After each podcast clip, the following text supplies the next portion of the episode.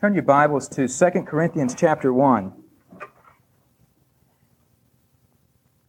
What I'd like to do is read the first 11 verses from where we'll take our message this morning. 2 Corinthians chapter 1 verse 1. Paul, an apostle of Jesus Christ, by the will of God, and Timothy our brother, to the church of God which is at Corinth, with all the saints who are in all Achaia. Grace to you and peace from God our Father and the Lord Jesus Christ. Blessed be the God and Father of our Lord Jesus Christ, the Father of mercies and God of all comfort, who comforts us in all our tribulation, that we may be able to comfort those who are in any trouble, with the comfort with which we ourselves are comforted by God. For as the sufferings of Christ abound in us, so our consolation also abounds through Christ. Now, if we are afflicted, it is for your consolation and salvation, which is effective for enduring the same suffering which we also suffer. Or if we are comforted, it is for your consolation and salvation. And our hope for you is steadfast, because we know that as you are partakers of the suffering, so also you will partake of the consolation.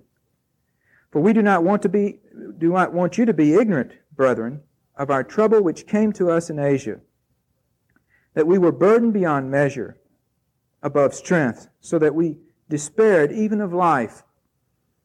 Yes, we had the sentence of death in ourselves, that we should not trust in ourselves, but in God who raises the dead, who delivered us from so great a death, and does deliver us, in whom we trust that he will still deliver us. You also, helping together in prayer for us, think that thanks may be given by many persons on our behalf for the gift granted to us through many. The first chapter of 2 Corinthians, we see a very personal letter written. And oftentimes when we read this, it's hard for us to understand. Paul is speaking heart to heart with the Corinthians, and there are many things historically and contextually here that are difficult to understand for perhaps a casual reader. But there's one thing for sure in these first 11 verses that we've read, the main context, even though it's a introduction to the epistle, is that of tribulation, is that of suffering, is that of trial and trouble. A casual looking at these verses show that. In verse 4, Paul says that God, who comforts us in all our tribulation, he also speaks of those who are in trouble in verse 4. In verse 5, he speaks of the suffering of Christ. In verse 6, he speaks of being afflicted. In verse 7, he speaks of partakers of the suffering. In verse 8, he speaks of being burdened beyond measure and above strength, despairing even of life. And so the context of this introduction has to do with tribulation, or trials as we commonly call it. The scripture teaches to us personally that we are to respond in a certain way to tribulation regardless of its, of its source or regardless of its type. Peter says in 1 Peter 4 that we should not think it strange when we do suffer, when we are in tribulation. James says in James 1 2 that we should count it all joy when we fall into diverse or various trials. But in 2 Corinthians chapter 1, we have perhaps what is a more particular response that we as Christians should have. For this response, or these responses, which we will see, deal in the realm of ministering one to another. How should we respond to tribulation, to trial, to distress in the realm of ministering one to another? The very example of Paul as he was seeking to minister to the Corinthians. So I believe what we have before us is a very instructive passage for groups of believers, for churches, for New Covenant Baptist Church, as God brings us through trials, which He will, as God brings us through tribulations, which He will. How do we respond? What is God's purpose in it as we are seeking to minister one to another? First of all, in verse 3 through 7, Paul expresses this first response that we should have as Christians one to another as we seek to minister in view of the tribulation and the trial that is so prevalent. And we could say, first of all, that that response is one of ministering comfort. Paul says, first of all, in verse 3 through 7, that our response to tribulation and trials is that we should be ministering comfort one to another. He begins in verse 3 in the first part of verse 4 by saying that the source of comfort comes only from the Lord. If in fact there is true comfort and assurance and encouragement, it can only come from God. He says again, Blessed be the God and Father of our Lord Jesus Christ, the Father of mercies, the God of all comfort, who comforts us in all our tribulations. And brothers and sisters, that's a blessed promise. The fact that the source of our comfort is God. And the fact that in all our tribulations, it says in verse 4, that He comforts us. Scripture is full of verses which testify to the fact that God is a God who comforts His people. The, the psalm that we so all love and know, Psalm 23, in verse 4 says what? Yea, though I walk through the valley of the shadow of death, I shall fear no evil. Why? Because thou art with me. Thy rod and thy staff, they comfort me. And throughout Scripture, we see that God is a God of comfort over and over again. In the book of 1 Thessalonians, and I think one of the sisters here mentioned this about the everlasting, excuse me, 2 Thessalonians, everlasting consolation of God. Look with me in 2 Thessalonians chapter 2 in verse 16. Paul's prayer for the Thessalonians, 2 Thessalonians 2 16. Now may our Lord Jesus Christ Himself and our God and Father, who has loved us and given us everlasting consolation or comfort or encouragement and good hope by grace, comfort your hearts and establish you in every good word and work. God is a God of comfort. Paul begins to tell us in 2 Corinthians chapter 1. He is the source of comfort. And he comforts us in all tribulation. Now, brothers and sisters, it's a fact that we will be in tribulation of some sort or another. How are we to respond to this as we seek to minister one to another? Paul goes on in verse 4 and tells us we should be ministering comfort to one another. Look with me in verse 4. Who, God, comforts us in all our tribulation, that. Now, the King James, or the New King James, uses that and it's trying to express purpose here when it uses this word. Why? That we may be able to comfort those who are in any trouble with the comfort with which we ourselves are comforted by God. The truth here is that as God comforts us, then we are to comfort, uh, comfort others with that very same comfort He's comforted us with. And this is how the body is to respond in the midst of tribulation. He goes on in verse 5 to say, For as the sufferings of Christ abound in us, so our consolation or comfort also abounds through Christ. Where there's suffering, the God of all comfort is going to comfort. And we're being encouraged here to then comfort one another with this very same comfort that He's comforted us with. The comforted become the comforters, if you understand what I mean. Brothers and sisters, you have gone through trials and tribulations, and we all do. And God has comforted you in those trials. And God has comforted me in those trials. But we need to comfort one another. For today, the trial that I face may have been the one that you've been comforted in yesterday. And I need to be comforted by you, and likewise me to you. Paul goes on and gives an example in verse 6 and 7 of this, if you will, the ministry of comfort how should we respond to tribulations as we seek to minister one to another? First of all, to minister comfort. He goes on and gives an example in verse 6 and 7. Now, if we are afflicted, Paul says, it is for your consolation and salvation, which is effective, effectual, for enduring the same afflictions which we also suffer. Or if we are comforted, it is for your consolation and salvation. And our hope for you is steadfast because we know that as we, or excuse me, as you are partakers of suffering, so also you will partake of the consolation. Paul is saying that God has comforted me and perhaps Timothy he's speaking of here, in our affliction, and now we're able to comfort you. We're able to minister comfort to you. Another example found in 2 Corinthians, in chapter 7. Turn with me, please.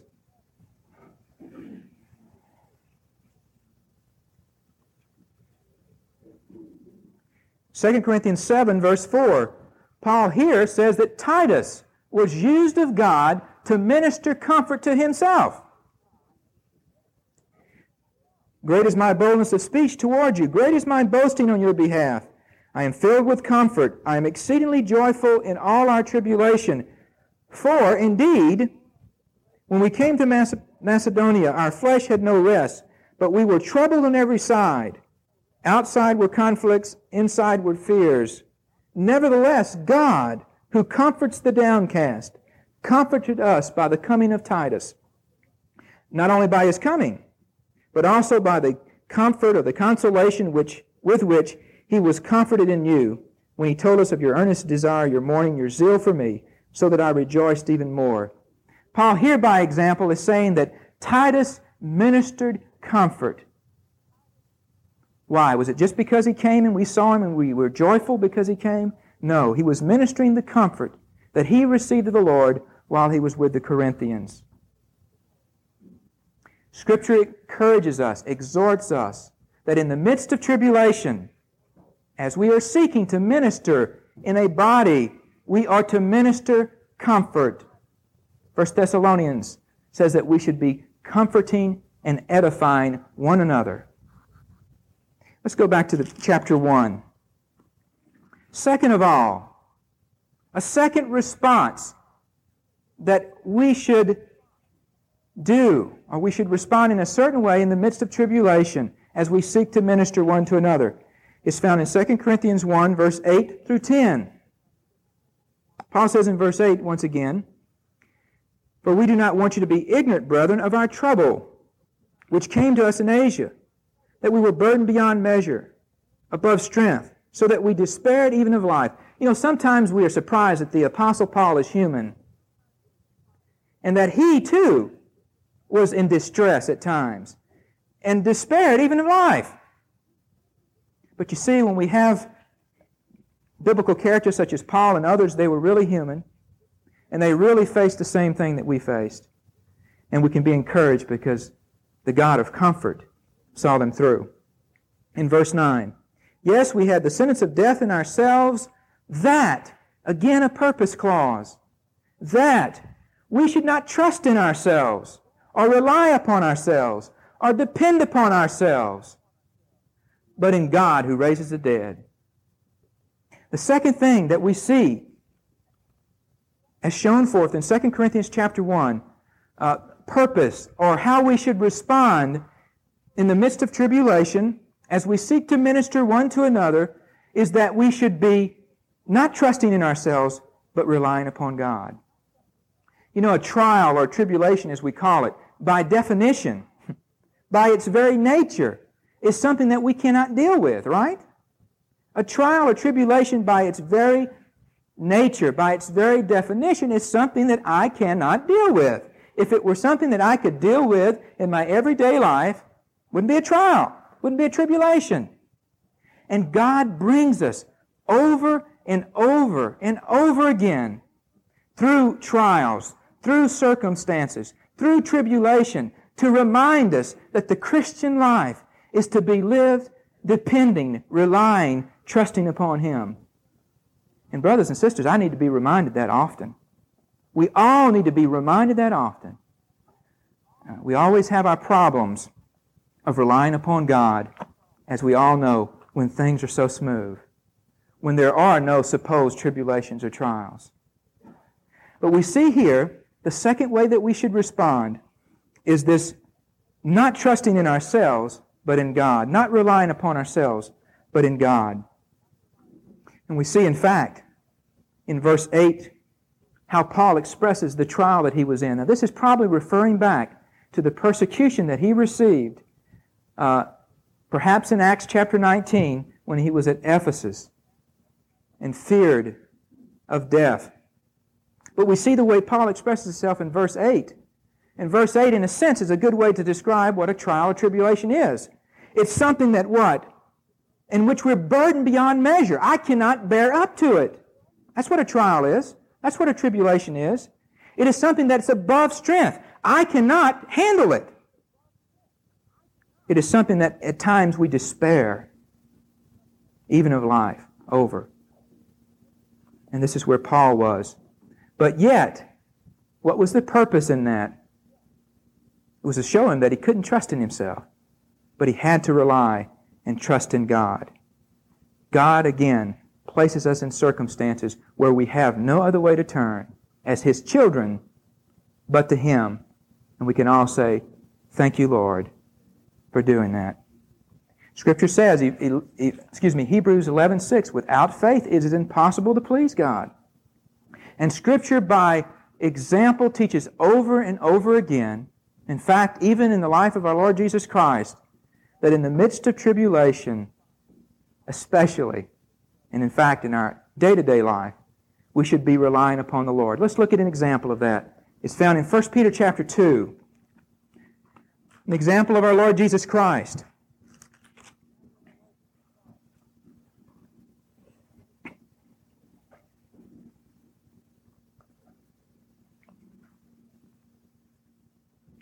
First Peter chapter 2, verse 21.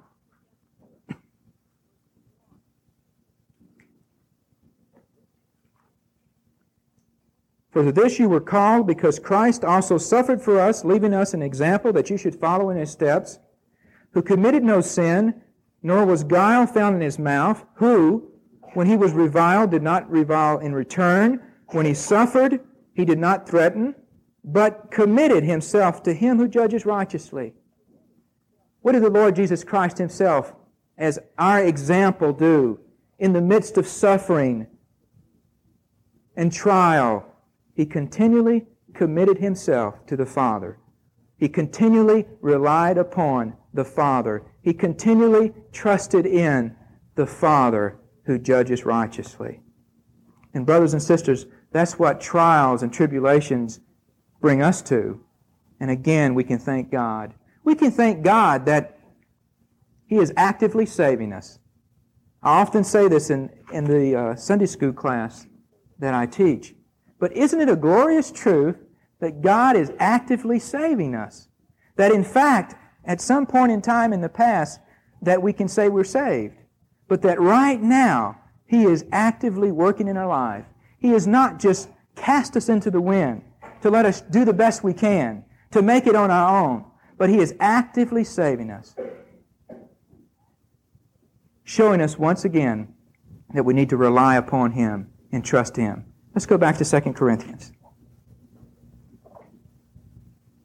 There's a third thing mentioned here as a purpose of tribulation, or if we turn it around, as a way in which we should respond in the midst of tribulation and trial, especially in the realm of ministering one to another. It is found in verse 11. You also, helping together in prayer. I like the way the King James puts that. helping together in prayer for us, that thanks may be given by many persons on our behalf for the gift granted to us. Another response or another purpose in tribulation as we seek to minister to one, one to another. How should we respond? We should be helping together in prayer. We should be coming together in prayer. You see, Paul's confidence here primarily was in the fact that the God of mercy, the Father of mercies, and the God of comfort was seeing him through these trials and this persecution he was going through. But also he was encouraged by the fact that the Corinthians were helping together in prayer, that they were praying for him. And brothers and sisters, this is the third thing that's expressed here in this first chapter, telling us how we should respond in the midst of trial and testing as we seek to minister one to another, that we should be helping together in prayer. Again, we see God's purpose and design in this. God's purpose and design in allowing and are causing these things in our life so that, that we do get together as brothers and sisters. And that in fact we do become intimate and in fellowship. We go to the Lord and beseech Him together. In Acts chapter 2, turn back there if you like, we see that this was a practice, a common practice of the early church. Of all the things that they list, of all the things that they is recorded that the early church practiced as it met together, this is one of the things. Acts 2:42 and they continued steadfastly in the apostles' doctrine and fellowship in the breaking of bread and in prayers. Turn over to Acts 12, chapter 12, verse 1.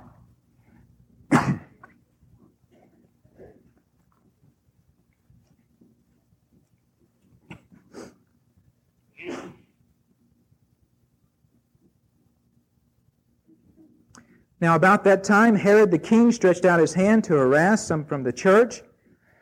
Then he killed James, the brother of John, with a sword. And because he saw that it pleased the Jews, he proceeded further to seize Peter also. It goes on. And in, cha- in verse 5, what did the church do? In this strong trial of seeing a brother killed, and Peter, one of the apostles, put in prison with the intent of having him killed, what did the believers do? In verse 5, Peter was therefore kept in prison, but serious, fervent, constant prayer was offered to God for him by the church. It's a very true statement that trials and tribulations drive us to our knees. And again, we can thank God for that. And in the context of ministering one to another, it should drive us to our knees together, helping one another in prayer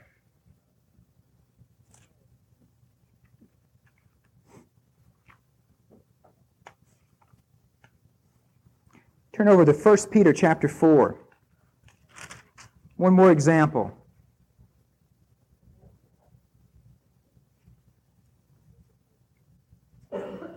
The book of 1 Peter, its main subject perhaps is suffering. And in some concluding remarks in chapter 4, what does Peter say? 1 Peter 4 7. But the end of all things is at hand. Therefore, be serious and watchful in your prayers, or perhaps, therefore, be serious and watchful for the purpose of prayer. Over and over again, God, again, is using trials and tribulations in our life that, in fact, we may be helping together in prayer. Let's go back to 2 Corinthians.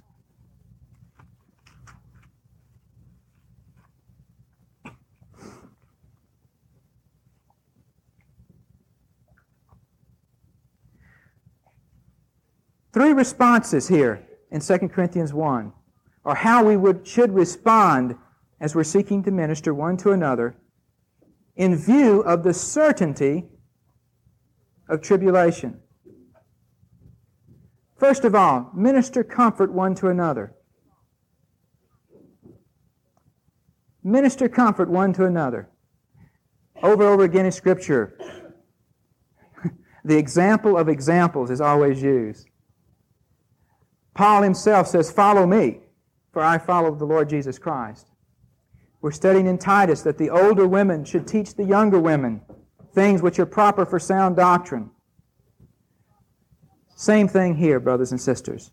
We need to be ministering one to another, comforting one to one another. God has seen me through some things and He's seen you through some things. And those two paths may have not been the same. On your pilgrimage, you have went through certain things that I need you to comfort me over, that I will face. We're tempted in the flesh to be just as Paul, and in fact, that's the way we are, to be distressed, to be discouraged, to look only inward in trial, to kind of grin and bear it and say, well, I'm trying to count it all joy. But oftentimes, we forget that we should be serving one another in those times. Paul says, and Paul teaches, that we should be ministering comfort, the very comfort that God has comforted us with. Second of all, he says that we should not trust in ourselves, but in God, who raises the dead. You know, if you're a, a, structured person, if you like to have things a certain way, and I remember several weeks ago, Brother Jerry sharing that sort of his personality was that way, and, and Greta laughed at that because I'm the same way. You know, one of those rib uh, hits you get when you hear that. But many of us are that way. We like to structure things a certain way, and we want to plan for everything. We plan, you know, everything. You go on vacation with me, I've got everything: fire extinguishers, toolkits, you know, everything. I'm prepared. And many of you may be that way. You try to prepare for anything, but unfortunately, even though those things may be good, that bleeds over into areas that it should not. For when trials come, what do I do? Trust in myself and my plans or in God? You know, there's an interesting verse here in verse 10 as we think about this. What does Paul say? Paul says that God is the one who delivered us from so great a death. And the King James says, and does deliver us, in whom we trust he still will deliver us. Past, present, future. You know, the fact that God has delivered us in the past is our present peace and assurance that in fact he's going to do it today. And furthermore, that he will still do it in the future, Paul says. Even though the same Paul is the one who says, I was distressed even to the point I was fearing of life. Isn't it a glorious truth that God is sovereign? I think back to the message that Brother Norm shared with us uh, several weeks ago. The fact that each and everything God uses in our lives to conform us to the image of Christ. And this is one little aspect of this that we're looking at today. That in fact the world is not running off in the universe and that God is running behind it trying to patch it up and straighten it up and put it back on course. But the fact is that we serve a sovereign, almighty God who, in fact, has purposed and planned everything.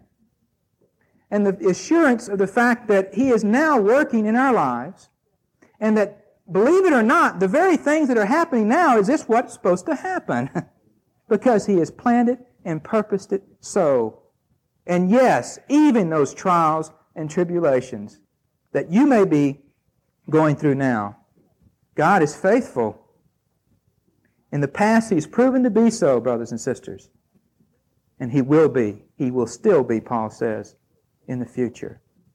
In conclusion, that we should be helping together in prayer.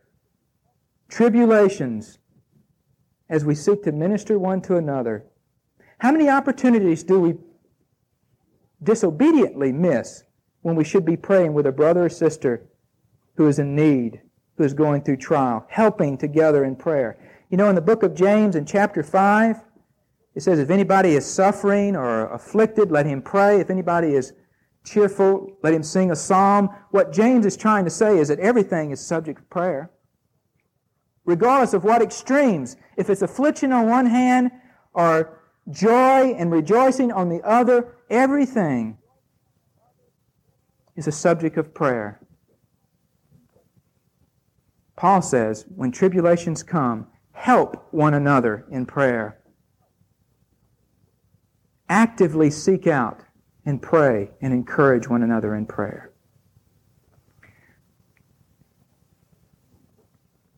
You know, there's a paradox in the Christian life that the grace of God is experienced most when we're in trials and tribulations, that the comfort of God is experienced most in trials and tribulations, and in fact, the presence of God is experienced most in trials and tribulations.